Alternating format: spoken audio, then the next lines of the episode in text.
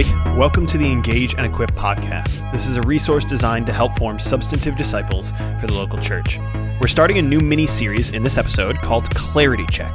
We'll periodically release episodes under this name, which are concepts that, if they're fuzzy in your head, they'll leave you confused, but if you get these clear, they can change your life. So, in this, the first of our Clarity Check episodes, Nick Gibson and I are going to be talking about his sermon from March 3rd, talking about unbelief, ignorance, doubt, non belief, and disbelief, and how we can distinguish between those and treat each of those categories. You can also find more resources about this specific topic at the Engage and Equip blog, a link to which you can find in the description. Thanks for listening. Hey, everybody. Welcome to Engage and Equip. I am John, the communications coordinator here, and I'm here with the Reverend Dr. Nick Gibson. are you are you either of those things? Uh, uh, legally, I'm a reverend, reverend, but not ordinationally. I'm, we're not in a major denomination, great. and not Um, a doctor. No. So yeah, Nick Gibson. Um, so in this episode, we are going to be beginning a mini series that we're calling Clarity Check. These are not things that will happen all in a row, but periodically throughout the upcoming weeks and months, if there's something from the sermon that we want to be able to tease out a little bit more, we're going to have one of these episodes that we call Clarity Check, where we can talk about that specific thing. So this past Sunday, we talked about unbelief and why we need to face it and why it's deadly and some of the different ways that unbelief can show up in our lives, whether that's as non belief or doubt, et cetera, et cetera. So, what we wanted to talk about in this particular episode Yeah. is to clarify what those things are and what the treatments are, are for those Yeah. and why it's important. Yeah, so people those. people who know me and in the, some of the ministry I do know that I'm only good for a couple of things, Mhm. right? I'm not I'm not one of these holistic people who does everything well, and one of them is making complicated things clear, Mhm. right? And so um, I think that's really important. So this will include stuff from sermons that needs to get reiterated. It also just like I will have thoughts at some time be like that's a clear thought we need to talk about. Yeah. like this we'll do what we should do on a sophistication line some other stuff like that yeah. anyway so this one is on unbelief okay so Mhm. a couple of things we should talk about first is unbelief is the sin Mm-hmm. all the way through the bible Mm-hmm. so literally from genesis 3 where sin enters the story all the way through till the end where people don't see the end time things happening they're not willing to believe them and they Mm. don't recognize them even though they've been told about them Mm-hmm. unbelief is the only damning sin and it is the sin Mhm. so and you can track this all the way through and i mean i could just go on for a couple of hours Yeah. on just this idea that Yeah. like adam and eve don't believe god not to eat the tree they believe Mhm. satan instead that's unbelief right and then um, cain is struggling with resentment in the next chapter and Mhm. god says this isn't what you're for you're not supposed to hate your brother you need to know that if you do the right thing Yeah. i will reward you like i reward your brother and um and Cain kills his brother instead, right? That's Mhm. unbelief. He doesn't say, you know, you're right. Mm-hmm. I need to embrace the truth. I need to embrace you, God, and Yeah. I need to do what's right. Yeah. Instead, he disbelieves that. He doesn't accept it. Mhm. And the result is some uh, attending sin. Mm-hmm. And so, idolatry is unbelief, Mm-hmm. right? Because you're believing in something else other than God, and you should know better. And then that always results in some kind of other sin. Yeah. But this only sin that can kill you is unbelief because Mhm. unbelief is the only sin that can keep you from redemption. Mm-hmm. So I think uh, a thing that may be helpful to clarify is I think many people have probably heard, you know, pride is the worst sin. So can you tease out the relationship between unbelief and pride and then what it is specifically about unbelief that then makes it the Right. the yeah, when sin? I say unbelief is the only sin that can kill you, yeah. I'm using the word kill as a euphemism for eternally damn, Mm-hmm. right? That is the complete loss of your personhood, the disintegration of your being, Mm-hmm. and your ultimate lostness. Yeah. And God's not just allowing you to be lost, but his judicial thrusting you out into nothing or into damnation or to punishment, right? Right. So like so um so other sins can kill you, right? Mhm. Like if you get involved in violence, you can get yourself killed. That's not Mhm. what I mean. I mean, Yeah. damn right. Okay. So there so there's three things we should think of their relationship to each other, right? And, and I I would normally wrap this around idolatry, but let's just not complicate it further. So there's what the Bible calls the flesh. This is clarity check after Yeah, all. It is after. so there's what the Bible calls the flesh. That is what's in you that is opposed to God. Mm-hmm. It is in some ways rooted in your physical flesh because it has to do with your glandular desires and your instincts and so on.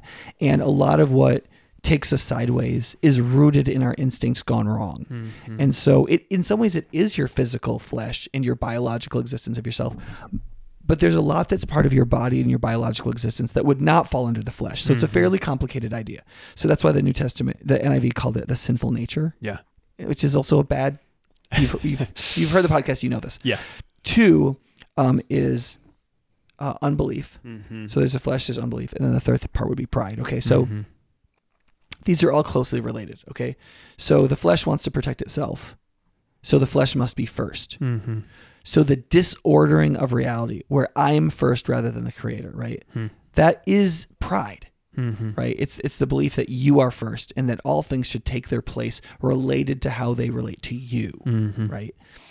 And so un, unbelief is the rejection of God and his place in everything, Mm-hmm. which is also a manifestation of pride, Right. right? So um so unbelief is sort of the action and the state of mind and the disposition. I Mhm. don't believe God, I believe something else. And I should believe God, and it is a moral failing that I am not believing God and believing something else. Mhm. That is the sin of unbelief. We'll get into other difficulties believing in a minute. Yeah. And then pride is what will keep you there. Mhm. It is the disposition of self-centeredness, of it's a lack of self-forgetfulness, it's a Mhm. self-focus, and it is a a failure to place God at the center where he belongs, Mm-hmm. right? And it is therefore a misord- misordering of your entire relationship with everything, Yeah. right? And the, the flesh is always wants that because the flesh wants what it wants. It doesn't want to be told what to do. Right. It wants to express itself however it wants, which is Right. which is our internal experience of our self-centeredness, Mm-hmm. right? And so that mentally the way that internal like deep self-centeredness Mm-hmm. expresses itself in our conscious mind is through the disposition of pride. Yeah. What it produces in relationship to our faith is unbelief. I will Mhm. not submit to God. Mm-hmm. So you can be proud, but pride becomes unbelief when it says, I know what I should submit to, Yeah. or I should know, and I, ref- I won't know. I refuse to know, Mhm. or I do know and I just won't do it. Yeah. Right? Yeah. Yeah. That's helpful. It's an it's insubordinate faith. Yeah. Right. So one of the things we talked about on this past Sunday was it can be helpful because unbelief matters. Right. It can be helpful to know other things that may masquerade as unbelief Right. so that you can actually get to the root of what's going on. Right. Okay. So let me stop because I didn't say what the pastoral thing was for that last bit. Great. So basically, the reason why I put pride and unbelief and the flesh together is because Mm-hmm. in you, that's the war. Like your basically your whole job of what your spiritual life is, negatively speaking, is you are trying to kill those three things, Yeah. and they're all kind of manifestations of the same thing in just slightly different ways. Mm-hmm. And so, therefore, you have to kill pride, and humility is your greatest friend. Mm-hmm. Right? You have to believe in Jesus, Mm-hmm. and you have to kill unbelief. And you have to respond to the spirit and to the spirit regenerated conscience in you. And you have to kill the flesh. Yeah. That is the inner. Now, you've got you've got the input of devils, right? Mhm. Temptation we call it. And but you but you also have the power of the spirit. Mm-hmm. And you have the world in trying to influence you, and then you have all the ways God has tried to influence us with his written word, with the church, what we call fellowship or Mhm. Christian community, with Yeah. worship, all those things, right? So there's external things that are part of that, but your n- main negative job is Mhm. to kill the flesh, believe instead of fall into unbelief, and to grow in humility rather than pride. And so therefore, you have to actively be attacking all three of those yeah. both separately and together. Yeah. That's your job. And Yeah. so you have to every day be seeking to kill the flesh Mm-hmm. and figure out what it means to walk by the spirit today. Mhm. You have to look for unbelief. Where in your life will you not trust God? Yeah. And you need to repent and believe. That's why Jesus says repent and believe, right? Mhm. And Martin Luther said all of life is repentance and belief. Why? Mhm. Because all of sin is unbelief, Mm-hmm. right? And so what you have to do is locate unbelief, repent of it, and believe. That is, believe rather than be in unbelief. Right. And then what covers unbelief up is pride. And what makes you Mhm. feel safe in your unbelief is pride. And what makes you think that unbelief is noble or good or beautiful or helpful is the foolishness that pride persuades you is real. So you have to kill pride with humility, right? Yeah. And so now there are po- there's a positive job in spiritual growth, walking with the Spirit, seeing mm-hmm. the beauty of God, engaging in worship, loving God in prayer. Like there's all that mm-hmm. positive stuff, but the negative stuff, which you cannot be unvigilant about, is you are killing these three things every day, or they are killing you. To Yeah. quote John Owen, Yeah. right? Yeah. So that's the like the pastoral. Like if you're not engaged in killing those three things, they are engaged in killing you, Yeah. right? Yeah. So then the issue is, okay, wait, are you saying that in every case where I'm having trouble believing something, Christianly speaking, Mm-hmm. that I'm just in unbelief and I'm just wallowing in sin and About to die. and- about to die Yeah. and right? Is that all there is? Yeah. Right. And that's the point I was trying to make on Sunday. The answer is no. Mhm. No, there are, there are multiple human phenomenon that make it difficult for you to believe that are not unbelief. Mhm. And they are in the Bible. Right. So it's not like I'm now getting away from the Bible and away from Right. Christianity and talking like psychobabble and like, well, let's talk about these things and then let's try to put them together somehow. No, they're all Mhm. in the Bible. Yeah. And so um, I just isolated four other ones on Sunday morning. Mhm. There may be 160. I mean, I just don't really know. Yeah. But just what I want, sometimes what you have to do when we have concepts that are too narrow, before they can become clear, they have to get more complex before they get more simple. Mm. Um, you find that with people all the time. They want a Mhm. simple answer right now. And you're like, well, I really would love to give you a simple answer. But Mhm. the, actually, the reason you're having this problem is you're thinking about this too simplistically. Yeah. And it's because you're naive, you can't be wise. And because you Mhm. can't be wise, you end up behaving foolishly. Mhm. And so sometimes you have to make it more complicated before you make it simple. So I, but as a pastor, like you're trying to help somebody, you don't want to make it any more complicated than you absolutely have to, Right. right? So I only complexified it four steps, Mhm. okay, which I think is reasonable. Out, out of the 160. Yeah. Who knows how many Yeah, there are, right? right. God only knows. Right. So, and as human beings, we we never know the truth exactly as it is. Even in Mm-hmm. most of the stuff God tells us are analogies Yeah. right? So they're reliable analogies. We can believe we believe the truth that we know what the analogies basically mean. Mhm. But like Jesus is the son of God by analogy, like he's always existed. Yeah. Sons by definition didn't exist and then did exist. Yeah. Like there are ways in which Jesus is the son of God or the Christ is the son of God. Mhm. And there are ways in which he's not like the son of God Mhm. right? And so, and, and that's true for everything in our faith. Like, Yeah. I'm sure whatever God is in the Godhead is not exactly what we think of in the Trinity. Right. Like, I, I- I assume the Trinity is a fairly primitive way of understanding Right. what the Godhead is like, but we just don't know a better one. Right. Besides the statement, mystery. Yeah. Right. Yeah. So, like, we have shown how the Trinity is not a contradiction, Yeah. but we have not shown how it works. Right. Which, for an infinitely complex God, not understanding how his interpersonal being exists doesn't bother me. Right. Yeah. That that probably should happen. Yeah, I mean that's so anyway. Um, so here are the four things. Okay, so these are the things that I, I isolated. So the, there there are five things at least that could make it hard for people to believe: ignorance, just a lack of information; Mhm. Um, doubt, the internal, unshakable feeling that you're just not sure enough Mhm. to put you the full weight of your belief in something, right? Um, three is non-belief, which I've just said. I've said is basically you have information, but you remain unpersuaded, Hmm. right? And then disbelief, I've used to say it's been explained to you. You understand the concept. It's not that it's unpersuasive, but you just find it unbelievable. Hmm. Okay. But you don't find it unbelievable because the person is describing a round triangle Right. you find it unbelievable because it just feels inconceivable. Mhm. So, like when you say a perfect holy God loves you, right? And let's say that you understand how not particularly pretty you are, morally speaking, right? Mhm. You could be like, "That's there's no way that's true," Mhm. right?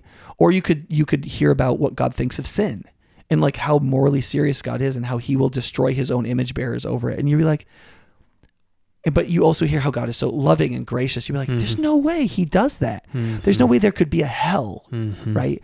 And like I get that. Yeah. Like I feel that way half the time. Yeah. I don't I just don't understand how those go together, Mm-hmm. right? But w- the way I understand it is I know that God is way more emotionally complex than I am Mm-hmm. and that my sense of what is emotionally possible is like infantile. Yeah. And so I need to leave myself open to the fact that maybe God tells us things about himself that we wouldn't naturally put together. We don't even Mhm. know how to put it together, right? So those are the four things Yeah. ignorance, doubt, non belief, disbelief, Mhm. right? And then the fifth, of course, is unbelief. Right. Unbelief is the moral failing to refuse to believe what you should believe, to fail to know what you should know. Mm-hmm. Okay. So, and I add that second part, you fail to know what you should know, because a lot of people will say, I don't know that God is real. I don't know that Christ is the Savior. Like, I don't know that. Why quit pretending I know that? And my response to that is read the first two chapters of Romans really, really, or three chapters of Romans really, really, really slowly. Mm-hmm. There is a huge theme in those chapters about the, that the way we protect ourselves from facing what God wants us to face is the suppression of truth Yeah. that we are truth suppressors. Um, Calvinists call this the noetic effects of the fall, the, the mental or or emotional effects of the fall. That they're very deep in us. Mm-hmm. And if you say, "Well, wait, what do you mean very deep?" Well, that's the problem. The human psyche is an extremely complicated thing, and your conscious mind isn't really your deepest mind. Hmm. And if what Christians call original sin, the original effects of sin on us are do affect the deepest parts of us, Mm-hmm. Then you don't really even know sometimes Yeah. where and how you're suppressing the truth. Yeah. And that is one of the most fundamental Christian doctrines of sin that goes all the way back to the beginning. Mm-hmm. And I think it's really helpful in an era where people talk about how we can't know anything and we need to Mhm. doubt ourselves.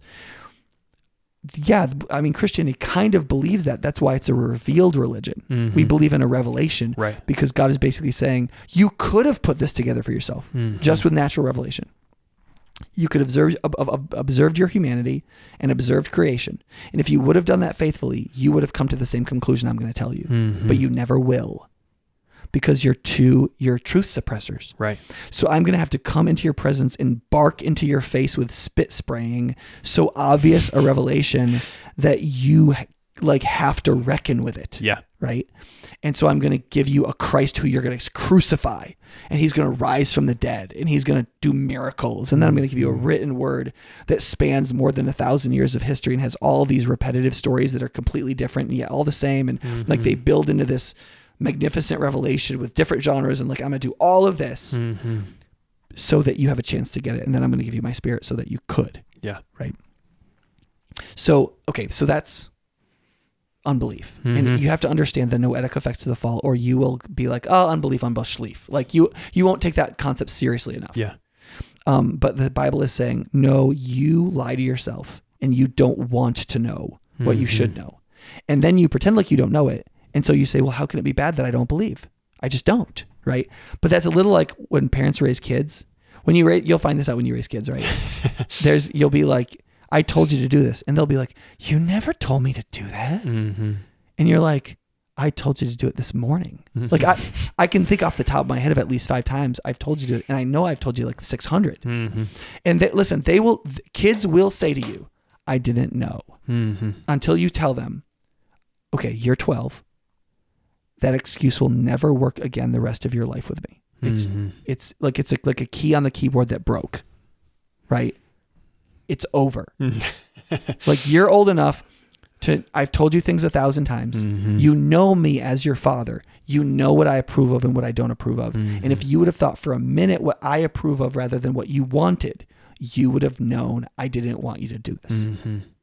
The only way you could have thought you could do this is if you didn't want to know you shouldn't do Yeah. it.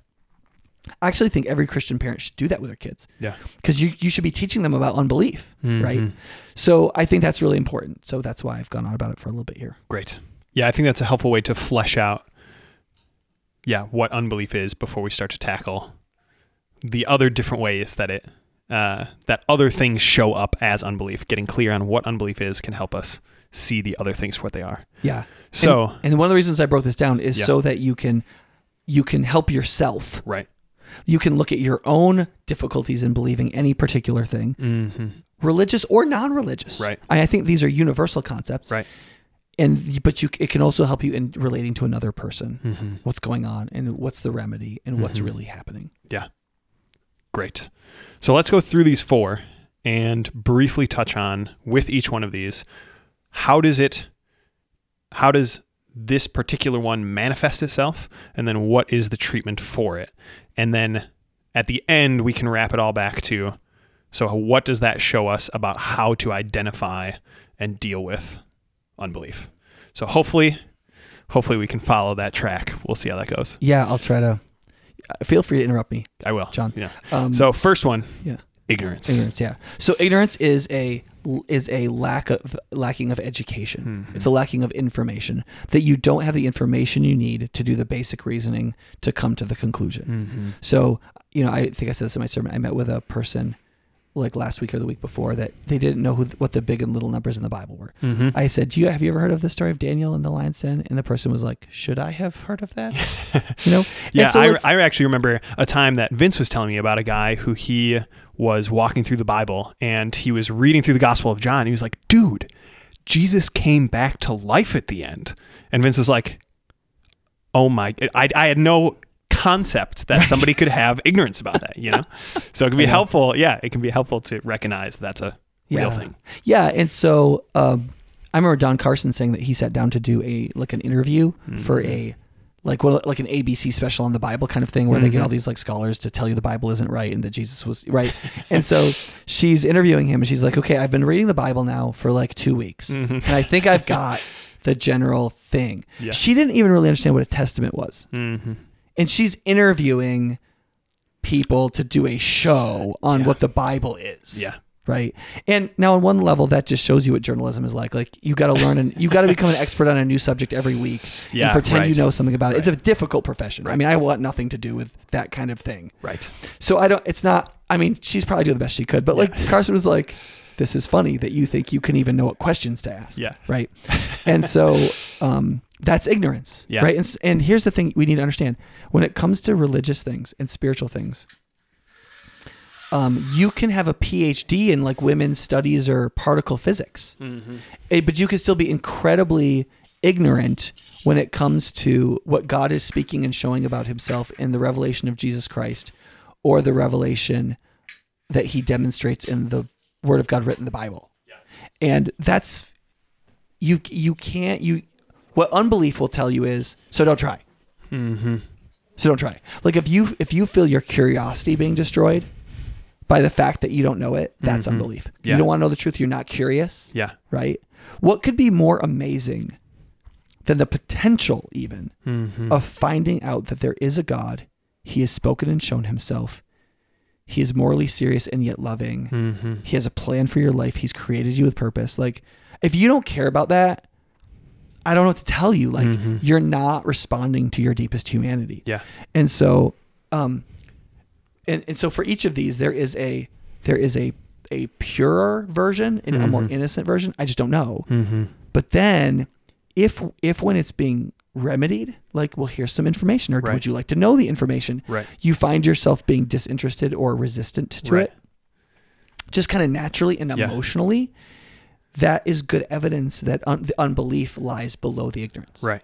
Right. And at that point, you then now you, we go back to here are the three things you're doing Right. negatively. Right. It's Right. kind of like it's kind of like if you have a meeting set up with somebody, or or like somebody invites you to something, and you're like, oh, I can't go because of this reason, and then that reason gets canceled, and you're like, oh, well, I still don't want to go. Yeah. It's like that's kind of what's happening as you go through the remedy of these. Right. Is like you're you're identifying ignorance as the problem. You learn something, and then you're like, well, I still don't believe. Right. That's showing unbelief.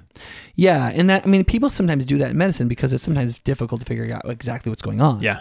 And so there's not always a test for every medical malady. And so sometimes they'll say, well, let's try this. If it's this, this will cure it. Mm-hmm. And then if it doesn't, we'll know that it's this or this or this. Yeah. And that's never an encouraging way to receive medical treatment.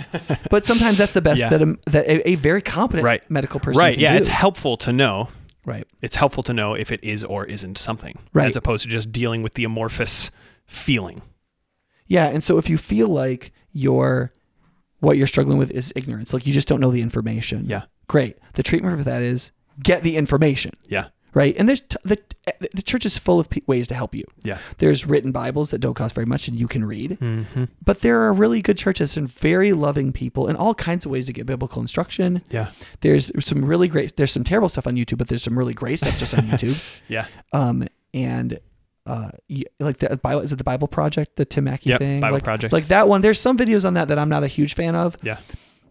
But um, they're individual. This what hap this is what happens in this book of the Bible. Mhm. Videos are very good. Yeah. So um, I would. I mean, there's lots of ways to get Yeah. good information. Plus, we've got a thousand hours of sermons online, and Right. like, like you can find out. Yeah. Great. If you are completely ignorant about Christianity, um, if you go on our website and you go a couple years back, there's a series all the way through the Gospel of Mark, Hmm. which is a lean and mean gospel or the life of Jesus, where I preach through that whole thing in a series, Mhm. and um, that would be a decent place to start. Yeah. So that would be highpointchurch.org slash sermons. And then under the sermon series section, find Mark. Yes. So that's ignorance. That is one way that something can feel like unbelief, but ignorance is not unbelief. So the second one that you list is doubt. Yeah. So doubt is a little bit more complicated in that it can have a number of things that produce it. Mhm. So um, one of the things we talk about in depression is that Mm. there's probably not one depression. Yeah. There's probably like Yeah. 50 different kinds of depression. They all manifest themselves as like feeling depressed. Mm-hmm. But that you could be depressed because of a like an imbalance in your brain. You could be depressed because your girlfriend of 2 years broke up with you. Right. You could be depressed because your life just is just vaguely not working out. Mhm. You have a like a recurring health problem you can't seem to get over and it just wears you Mhm. down. Or a or a multiplication of a number of different factors can Yeah. lead to depression, right? So doubt is kind of like that. That you can end up in doubt for a lot of reasons. Mhm. And so, but um, in the book of Jude, in Jude 122, Jude says, Be merciful to those who doubt. Hmm. Right? And in those verses, I, I encourage people to read the three or four verses around that because he actually talks about a number of different ways you're supposed to help people. Mhm. So for people who are sinning, he's like snatch people from the fire, like Mhm. grab them and pull them out of it, right? Mhm. But for doubt, he says, be merciful to them. Yeah. Don't hammer on people who who are struggling, Yeah. right? God says in a number of places in Scripture, if you seek Him with, if you really seek Him with all your heart, okay, Mhm. this see get get it Mhm. without unbelief, right? Well, see if you seek if you seek Him with Yeah. unbelief in your heart, you're not seeking Him with all your heart, and you will only find God if you seek Him with all of your heart. Mhm. There's so many people, there's probably people listening to this podcast right now who believe, who really believe they have sought God with all their heart. Mhm. And they're pissed and they're angry because they have not found him Mhm. in a way that they feel is real. And my response to you is go back to what I said about the noetic effects of the fall. Yeah. How we lie to ourselves and don't want to know the truth. Yeah.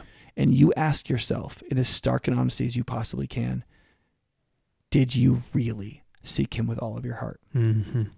And I know that that can be psychologically difficult because I guess you could always say no to that. Right. But I think that's literally the case. I don't think anybody ever really seeks God with all of their heart. Mhm. But there is enough of all of your heart where Mhm. God responds. Yeah. And that is when you eradicate and push out pride, unbelief, and the flesh enough that you really open yourself to Him. And, Yeah. and then He's revealed to you. So, Yeah. um, if we want to help people in doubt, Mhm. what we don't do is reject what God says. God says, if you seek me, you'll find me if you seek me with all of your heart. He's patient. Mhm. He's merciful in the Mhm. seeking process. And he's merciful. He's very merciful towards the weak. So, for example, in Isaiah, it says about the Messiah that a flickering candle or a flickering wick he won't blow out. Hmm. Like in the most, Hmm. the most delicate moment, he won't do the little tiny bit necessary to extinguish it. He Hmm. has no interest in extinguishing you, right? Or a little piece of grass that's bent over, he won't bend it over the rest of the way. Mhm. He's that gentle. Um, when the difficulty of humanity is truly infirmity, Yeah. weakness, brokenness, hurt, Yeah. he he doesn't crush you, right? He is he is the Bible what calls the balm of Gilead. He, I mean, like Mhm. he is that ointment to put on the incurable rash, or that or that festering cut that just is full of infection that you think is going to lead to amputation. Like he is that ointment that really can bring healing and cure. And like he wants Yeah. people to realize that's his heart towards them. Yeah. And so what he wants you to do to people in doubt is to be merciful to them. Mhm. And so if you are in doubt and people are merciful to you Mhm. and it annoys you, Mhm. right? Um Because see, if unbelief is using doubt, Mm-hmm. unbelief is using doubt as a passive exit, Hmm. Right? Because if you want to walk away from God Mm-hmm. and you want to feel completely justified in doing it, right? There's the only way to do it is to say, I don't believe anymore, Mm-hmm. right? I just don't believe. I have to be honest with myself. I have to be honest with everybody else. I just don't believe anymore. Yeah. And so what you need is it's kind of like the person who wants to get a divorce and they say, Well, I'll go to counseling, Mm-hmm. right? And they go, You can set your watch by this. You- You're going to be a pastor. You know this. I'll tell everybody who's believing. Mm-hmm. Yep. If somebody really wants to get a divorce and they're not listening Yeah. in their heart, and, and, and maybe they think they're listening, but they're not, Mm-hmm. set your watch.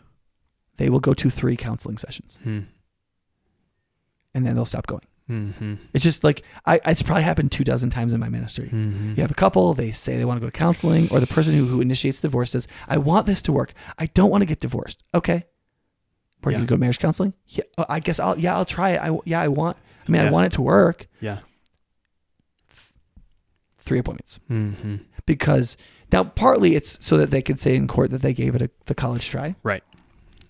But I actually think that some of them, for the for three appointments, they really persuade themselves that they really do want it to work, and they're doing their Mhm. best. But you know, it's the same old stuff, just coming up at the counseling session Right. that always came up at the house. Right. Right. Right. And but what's really going on is they've made up their mind. Mm-hmm. They want out, and they're leaving, Yeah. and they are going to use the cover of honesty to do so. Yeah.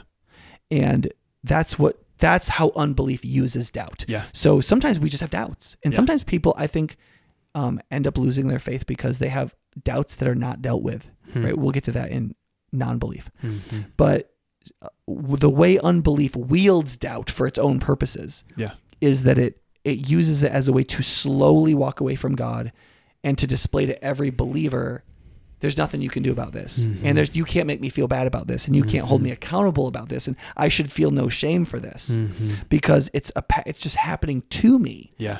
and I just have these doubts and they nothing can happen right Yeah.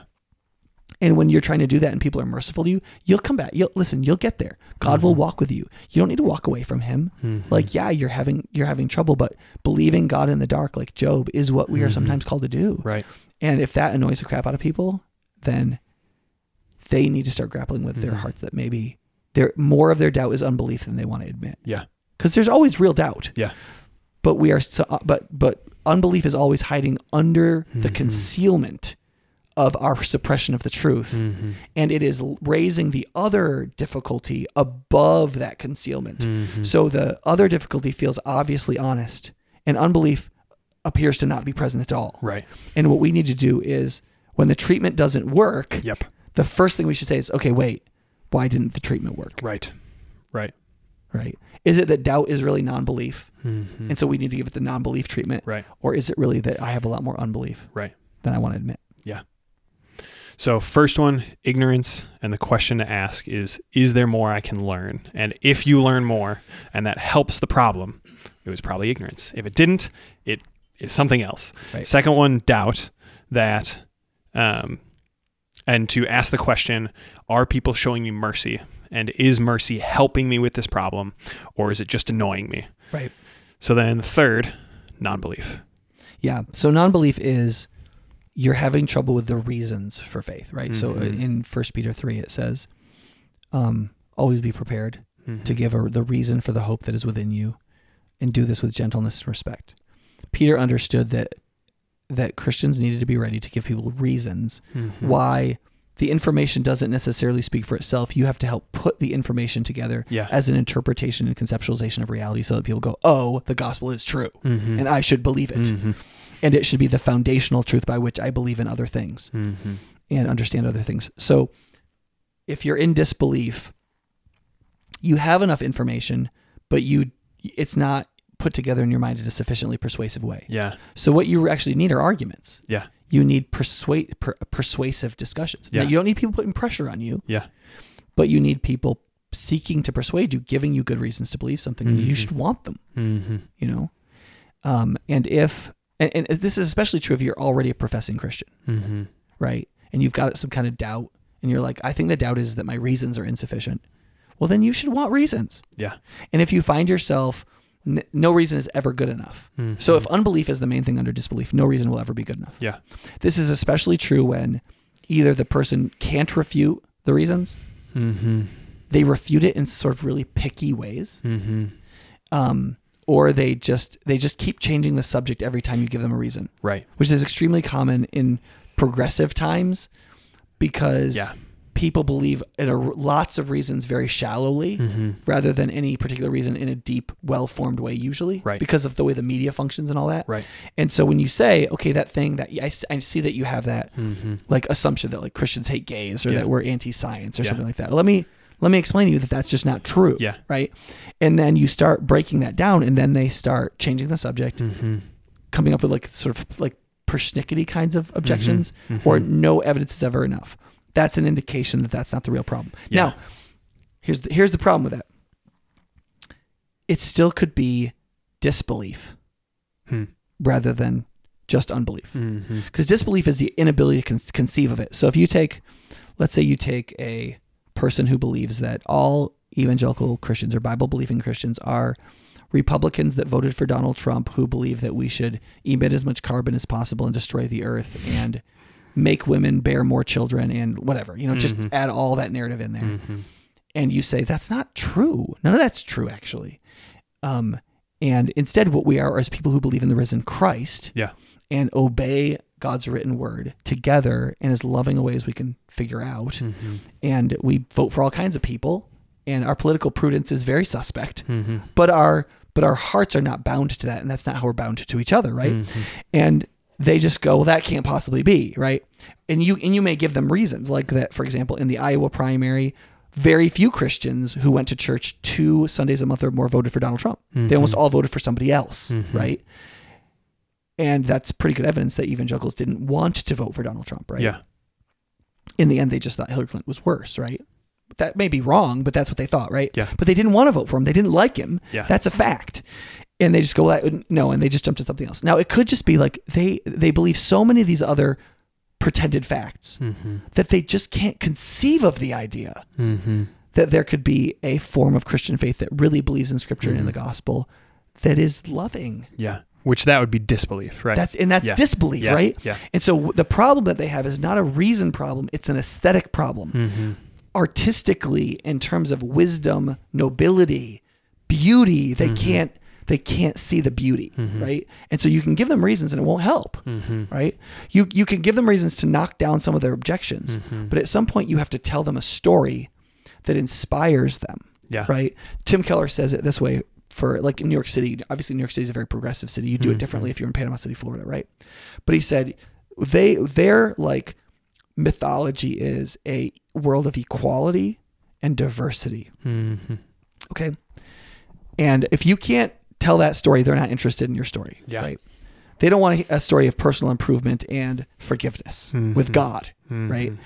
And so Tim Keller is like, okay, great. Well, here's here's the story of the gospel that in Christ God has broken the dividing wall of hostility. You know, Ephesians two between Mhm. people who have hated each other for all eternity, Mhm. and He can bring them together in Christ in this thing called the church. And in that church, equality grows much greater than it does anywhere else in the world. Yeah. And that's actually true in America. People who go to multi ethnic churches, the income equality between the races is the highest it is in any other sociological connection between any racial groups in America. Hmm. So if you're a black person and a white person and you go to a, the same church, it's obvious like you believe in the same stuff, your values are aligned. Yep. So you feel like you can trust each other, you give each other opportunities, right?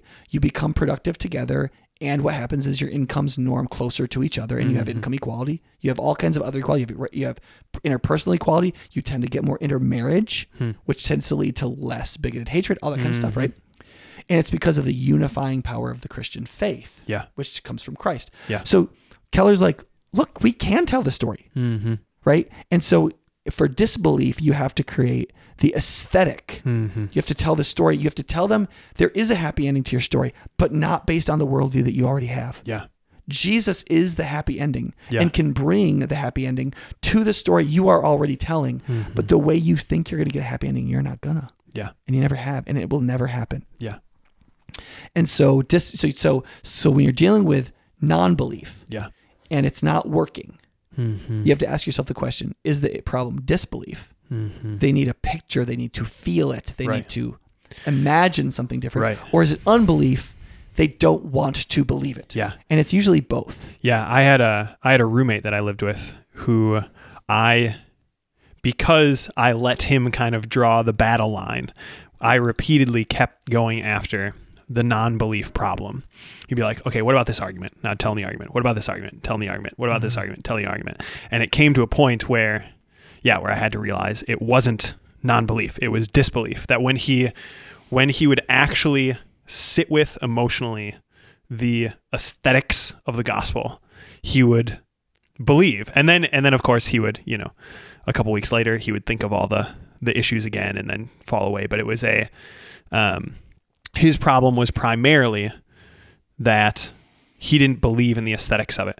So he so his unbelief took took hold of that and then it manifested itself through the non-belief. Right. So through the throwing out questions, um, and Right. the moment if he could think of another question, that was a reason to not believe. Sometimes non belief, because it's based in reasons for certain kinds of personality types, Mm-hmm. um, that feels more leg- uh, like a more legitimate reason to reject Yeah, the, the truth yeah, rather than just say, I can't conceive of this. Yeah. Or it's just now some people who aren't very rational, Mm-hmm. they will they will say you're a bad person because you're a Christian, you believe all these hateful things Mm-hmm. and it, it's ugly. The problem is that the minute they do that, those claims could be subjected to analysis. Mm-hmm. You could say, okay, you think that I'm anti-science, I'm non-progressive, I am probably bigoted and or racial hater and so on. Let's go through those objections Yeah. and see if they're in fact Yeah. true. Can we define the terms? Can we determine the scope? Can we Mm-hmm. look for data, right? And usually they don't want anything to do with that yeah, because they haven't believed it for those reasons. They've Right. believed it because people they have come to trust told them it was true. right, Which is how most of us believe everything. Okay, so it's not like it's just them. right, But that's how we come to believe aesthetics. People say, "Oh, those people are bad, these people are good." And we Right. go, "Oh, I trust you." Okay, yeah. right. Right. Yeah. So I think an important takeaway from what you're saying is that it's not just that one of these four is the layer above unbelief. That it can Right. be, it could be, it could first start as ign- ignorance could be the top layer. Then underneath that could be non-belief. Then underneath that could be disbelief. Then underneath that could be unbelief working through all three of those. So you could Right. learn the stuff, but then be like, oh, here's the arguments that don't make sense. You could get the arguments that don't make sense. And be like, oh, now I, that makes sense, but this is why it's a bad picture. Then you could get the good picture and be like, well, I still don't believe. So it can be Yeah. it can be a very multi varied problem. Yeah, and of course, the the more educated you get, the more sophisticated you come at become at lying to yourself. Right. And also sometimes the more sophisticated your other difficulties become. Mm-hmm. And so, um, yeah, and, and all of these have multiple causes. Like doubt has a lot of causes. Like doubt can be caused by worldliness, Mm-hmm. or doubt can be caused by by non-belief, Right. and they they feel similar. Yeah. Like I've had a number of people. Somebody recently said to me, I felt like my faith disappeared. Like it was like my house was built on limestone and something just dissolved it. And I just felt my Mhm. faith just go away. Mhm. Right? Why? Well, there's a number of reasons that could happen Mm-hmm. right? Um, and so sort of so part of the issue is is that you should always assume, especially if you're a Christian, Yeah. if you're a Christian and you already believe in what God says about how our minds and hearts work, Mm-hmm. you should always assume that there is more unbelief than you ever dared fear Hmm. in whatever difficulty in believing that you're having. Yeah. Okay, because we are self-deceiving, lying to ourselves sorts of creatures Mm-hmm. and we live not not just in terms of the flesh, but then worldliness wise, and we live in a culture of such creatures that have been multiplying and publishing Mm-hmm. those evasions, right, Right. consistently. And then we are also affected by, right, the demonic or devils or Mhm. temptation, Yeah. basically saying, like encouraging us and helping us with the reasoning behind Mm-hmm. That. And so if you believe that anthropologically that's what a human being is, that's the state we're in, that's what we call the human condition, Yeah. then you should be enormously suspect Yeah. towards your own heart. And that's one of the first steps of humility, Mm-hmm. right? And if you're not a Christian, then I think one of the first steps towards Christianity is just empirically starting to pay attention to how dishonest you are. Hmm. You're, most people can recognize very easily if they are willing to open themselves to the possibility to recognize they're incredibly dishonest with themselves Mm-hmm. on so many levels. Mm-hmm. And once you start seeing that, you start to begin to say, okay, wait, yeah, this is an issue. How would you possibly get around this? What, how, what would you possibly do about this? Mhm. And if it's your own mind that's the problem, it's very hard to dig down underneath it. Yeah. And so that doesn't prove Christianity true, Mm-hmm. but it proves that Christianity is onto something Mm-hmm. that many of your peers in your previous thinking wasn't. Yeah. So maybe you should listen to more. Yeah. You know, but Yeah. part of it is the idea of the uh, just like in our culture right now, there's a there's a very strong push Mm-hmm. towards disbelief, to sowing Yeah, disbelief in every person that like Christianity is evil, quaint, anti-science, Mm-hmm. anti-gay, ugly, hateful, shallow, weak, um, uh, obscurantist, ordinary, um, you know, narrow, like just Mhm. every. I mean, like it, it, you like there's some people who are like because Christianity is attacked by any weapon to hand, Hmm. like people throw every insult at it, even contradictory insults. It almost proves it true. Yeah. You know, like, and you be after if you're a Christian, it's kind of like being a black person and being like, looking at the way things happen, and you're like, there's so Mhm. many things. It just kind of proves that what we think is right, right? Mhm. And um, Christians, because at, the more we are a minority, and the more we see people attacking us, even in completely contradictory ways, sometimes in the same sentence. Mhm. As a Christian, it's kind of affirming after a while because you're kind of like, yeah, you're just saying whatever comes to your mind Mhm. to attack me Mhm. and what I believe. Yeah. Um, but if you're not a Christian, th- that doesn't feel true. Mhm. And so, as so that's why God is sending preachers to you, Yeah. people to witness to you. That's why He's trying to reveal Himself to you in various ways. Yeah. to try to help you consider something that you may not. Yeah. feel willing to consider right now. Yeah. But the fact is, and so if you're listening and you think that that's true, you don't know Jesus. Mhm. You do not understand Christian faith. You do not understand the real picture of godliness. Um, you don't understand how the Bible critiques religion itself, Mhm. and that the worst critiques of ugly faith are found in the Bible itself. Mhm. And the Bible condemns them and says that people that live in them are damned. Mhm. Um, you you just don't understand anything about Christian the Christian faith, and I do. I just want you to know that, hopefully, so that God can use that to build some kind of curiosity in you. Yeah. And if you are a parent or somebody who's trying, or a teacher, or somebody who's trying to lead people to faith, you need to quit thinking that ignorance and non-belief are the main issue people are dealing with, Christians or non-Christians. Mhm. Other than unbelief, the next thing an American child or adult is dealing with is disbelief Mhm. the wor- worldliness and their internal flesh are seeking to try to make Christian faith unbelievable Mhm. because that is one of the most potent roadblocks that there can be. And it's one of the ones we overlook when we as the church try to remove roadblocks. And Yeah. because it is the most potent way it's removed is by beauty. And beauty only comes through maturity.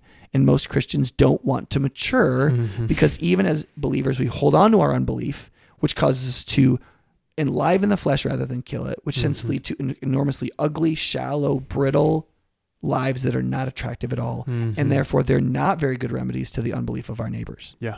And that's one of the reasons why, as High Point Church, one of the things we focused on over and over and over again is becoming people of substance, Yeah. pursuing godliness. Mhm. It's not just what we're supposed to do, it is what produces everything we're supposed to produce, including helping people overcome their disbelief. Yeah. Yeah. So, so yeah, the the question I was going to ask, which it sounds like you've mostly answered, is at the end of this, we so we look at the the various facets of unbelief and see, I think more often than not, um, a well a way that we can be hopeful is as we identify these things, we can hopefully identify things that we can deal with that aren't unbelief and that can be that can be a hope producing thing for us that we Yeah. don't need to just be stuck in the gloom of you know there's this amorphous feeling that I have that is leading me away from Christ. Mm-hmm. But the question then is how can being clear on these things produce hope for us moving forward? Like what is the what is the hopeful side of the the difficulty that is unbelief? Yeah. well, it can make you more successful in ministering to people. Yeah. You may have lost some hope in whether or not you can help people get closer to God. And if you figure out what's what and you minister to it well, Mhm. um, you may have you may see your ministry help people more. yeah. I think um, some people feel stuck religiously or spiritually who aren't Christians yet or who are, you know, kind of dawdling around the crossing line, you know. Mhm. And if you recognize what unbelief is and you can see it for what it is, Mhm. it'll free you because you'll say, wait, you'll be like, wait a second. I'm not I'm not wandering around here because I really need more information. I'm not Hmm. doing this because I don't have clear enough arguments. Yeah. I don't want to believe. Yeah. I'm re- I am in rebellion Hmm. and um I'm, re- I'm either rebelling against the claim of Christian faith or I'm rebelling against the God that exists. Mhm. And I need to take that really seriously. And and in any case, either growing out of ignorance or growing in finding reasons or the believability of Christian faith, one of the things you need to recognize is there is no self-defining moment of transition to belief. Hmm. You have to choose. Hmm. Because the presence of unbelief is always there. Yeah. Okay. So you're never going to get enough information. You're never going to get enough reasons. Like at some point you have to say I need to make a call Mhm. because unbelief will always be with me. Also, if you can diagnose your own insanity, Mhm. if you can see that part of what's producing your doubts is your unbelief, like you, because you're refusing to believe in God in a certain area, Yeah. because you won't obey Him in one thing, that unbelief is producing disbelief in other areas and Mhm. causing your unbelief to grow and take over more territory in your own heart, Yeah. which is covering over itself with disbelief and is creating doubt and gloom in you, and you're Mhm. losing your faith. Mhm. And the solution to that is not more arguments that don't exist. Yeah. The solution to that is repentance and faith. Yeah. And going back to the first thing you didn't want to obey and trusting God. Mhm. And so there are there are remedies. The main remedy every Christian requires is repentance and faith Mhm. every single day. If if so, if if you have a day that goes by as a Christian and you're like, and at some point you're not like that was I'm totally wrong, God. I'm totally wrong, and Mhm. you are right, and I'm sorry, and turn my heart back to you Yeah. You have no conception of what unbelief is doing to you. And it's ruining your life. Mhm. it's making you a, a double-minded person so you can't make good decisions. It's Mhm. causing you to be angry about the stuff god has called you out of. And why can't you have that too? Why can't i fornicate and have a great marriage? Why can't i uh, why can't i why can't I, why can't i eat cake every meal and be thin? Why why have you put these limitations on me? You can't be loving. Unbelief is doing that to you. It's making you insane. It's taking away all your joy. Mhm. the hope here's the hope. If you can identify unbelief where it really is and if you Mhm. will repent and believe you are opening the pathway to being freed from all the choking effects of worldliness Yeah. and pride and unbelief and you're opening the door to the freedom of joy Mhm. of being unconflicted, of being one person, of having the integrity of spiritual maturity, and of there and therefore in becoming one thing, actually growing strong and Mhm. becoming the oak of righteousness you were always meant to be, Yeah. and and to be full of thankfulness all the time of what Mhm. God is doing in your life, and what He's doing through your life. And so I think that, um, like I say, why, the same, the same reason we have to pursue godliness. The the fighting, the reasons to fight unbelief are the same reasons we pursue godliness Yeah. so that we will be effective and productive in our knowledge of our Lord and Savior Jesus Christ, Yeah. and so that we will receive a rich welcome into the glorious kingdom of our Lord and Savior Jesus Christ. Does that make sense? Yeah. Because He's given us everything we need for godliness. Yeah. But but He's done it through Him who called us by His own glory and goodness, through His very great and precious promises. You have to believe them. You Yeah. have to believe Yeah. the good and precious promises. You have to turn to the one who has saved us by His own glory and goodness. You have to believe that He is glorious and good. I mean, Mhm. that claim that Jesus is glorious and good is the remedy to disbelief. Mhm. He's not evil. Christianity is not evil. Jesus Mhm. is not evil. He is good and he is glorious. Mhm. And when you see that, and you see that it's not disbelief but unbelief that is ruining your ability to enjoy it, Yeah. you will be freed to, it says in the passage, participate in the divine nature Yeah. and escape the corruption that is in the world. Yeah. I think that's really good. Yeah. I think that's hopeful. Yeah. I mean, that sounds hopeful to me. yeah. Yeah. Amen. Great. Well, thanks everybody for listening. Hopefully this was Clarifying. helpful and clarifying as we talk about yeah, so as we talk about the four things that Nick identified that are certainly not the whole list, but are helpful things to look at as you're dealing if you're dealing with issues of doubt or disbelief or unbelief, Yeah. um, being able to look at those four different things and ask, okay, is this ignorance? Is this doubt? Is this non belief? Is this disbelief? Or is there something under this that is unbelief that I can repent of and believe anew? And I think you can use those five categories in mentoring relationships. Yeah. I think you can use them in evangelistic or witnessing relationships. I think you can use them. They're very useful in parenting relationships. Yeah. And then most importantly, they're they're very useful in you dealing with yourself. Mm-hmm. Yeah.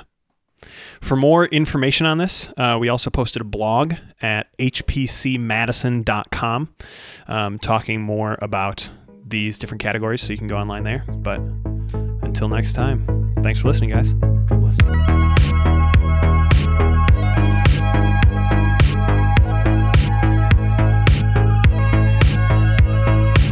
Thanks for listening to this episode of the Engage and Equip podcast. If you'd like to find more episodes, you can go online to highpointchurch.org slash podcast. You can also find us online on Apple Podcasts, Google Podcasts, Overcast, and other apps like that. We hope this episode was helpful to you as you grow in becoming a substantive disciple and a part of the local church. If this episode was helpful to you, rate or review us on Apple Podcasts or otherwise share this episode with a friend. Those are some of the best ways that we have to reach new listeners. So until next time, thanks for listening to this episode of Engage and Equip.